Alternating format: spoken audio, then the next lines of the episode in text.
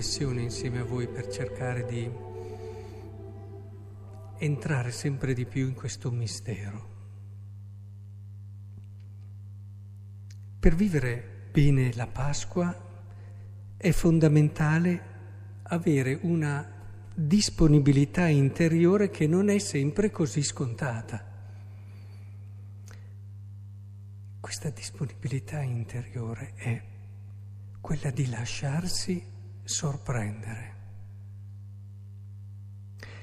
Solo chi si lascia sorprendere, chi ha questo spazio interiore che permette a ciò che non conosce, che non hai mai sperimentato prima, che va al di là della sua immaginazione, di entrare nella sua vita e di avvicinarlo alla verità, potrà far qualche passo verso questa Pasqua, altrimenti restiamo semplici spettatori.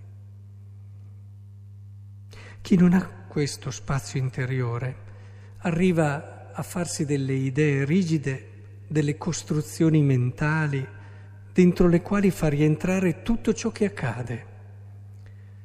E me li immagino quelle persone che hanno sempre una parola per tutto che ti dicono che non poteva che andare così che se non fai così chissà cosa ti succede. Quante volte sento queste parole?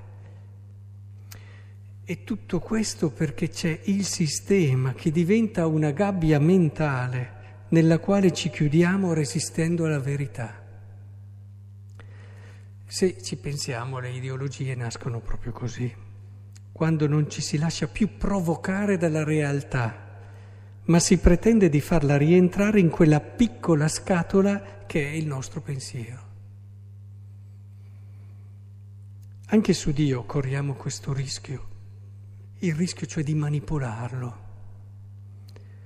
Quando non ci manteniamo aperti alla sorpresa di Dio, lo riduciamo a idolo. L'idolo è in tanti casi rassicurante, almeno all'inizio perché lo possiamo capire, lo possiamo controllare, puoi inserirlo in quelle logiche attraverso le quali tu interpreti la realtà, la tua stessa vita. Il problema è che l'idolo è un'idea minima di Dio. Non per fortuna eh, tutti i cristiani, quelli umili, quelli semplici, di solito non corrono questi rischi, ma quelli che dall'alto della loro scienza non solo custodiscono gelosamente le loro immagini di Dio, ma pretendono anche di imporre per gli altri, sono molto lontani da Dio. Ho letto una storia simpatica che vorrei condividere con voi perché ci aiuta a comprendere ciò che stiamo dicendo. Un giorno il re di Persia eh, bandì un concorso.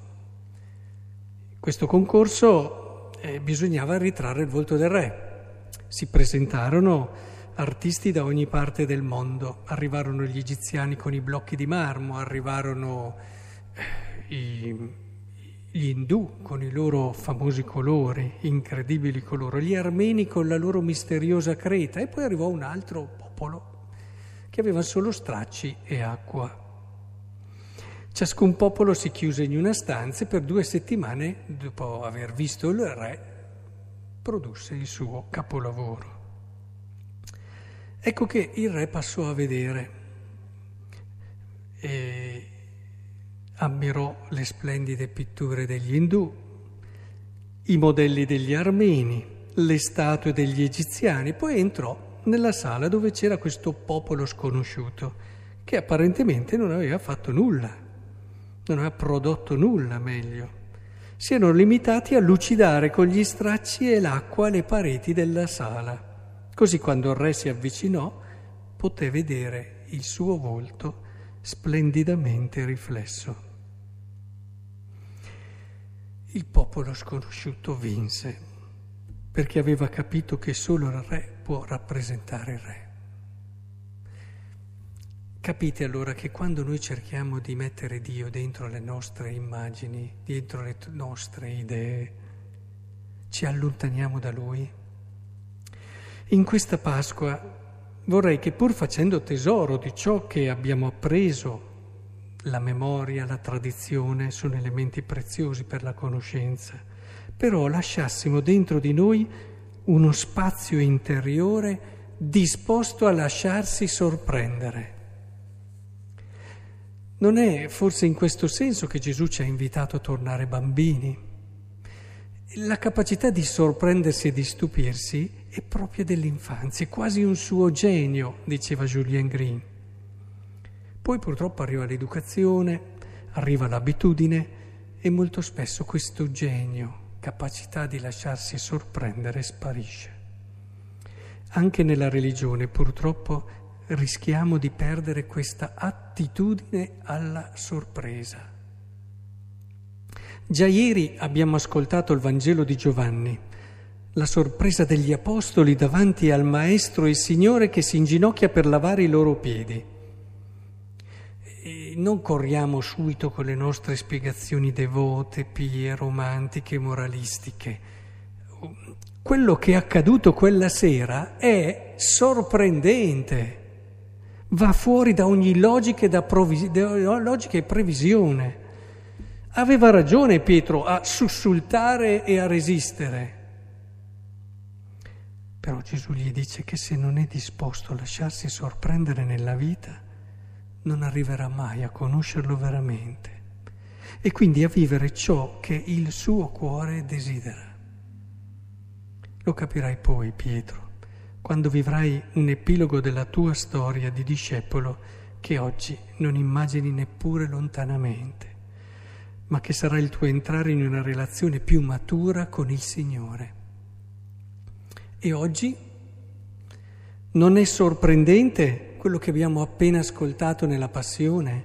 Non è sorprendente un Dio che si lascia beffeggiare, umiliare, percuotere e uccidere in un modo così atroce, ingiusto e sorprendentemente ordinario. Un'esecuzione come tante altre, tanto che in mezzo ad altri due ordinari ladroni. Se non ci lasciamo sorprendere da questa situazione, allora torneremo a cercare Dio tutte le volte che avremo bisogno. Ve lo garantisco io, passa questa Pasqua e allora hai bisogno, andiamo a pregare, andiamo a cercare Dio. Nei momenti di difficoltà continueremo a chiedere a Dio di toglierci la prova, di donarci quella o quell'altra cosa, proprio come si fa con gli idoli, al nostro servizio, alla nostra misura. Il rischio di costruirsi un'immagine di Dio rassicurante è sempre dietro all'anima del credente.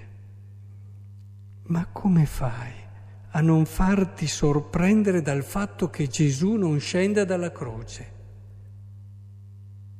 Ci vuole una bella corazza.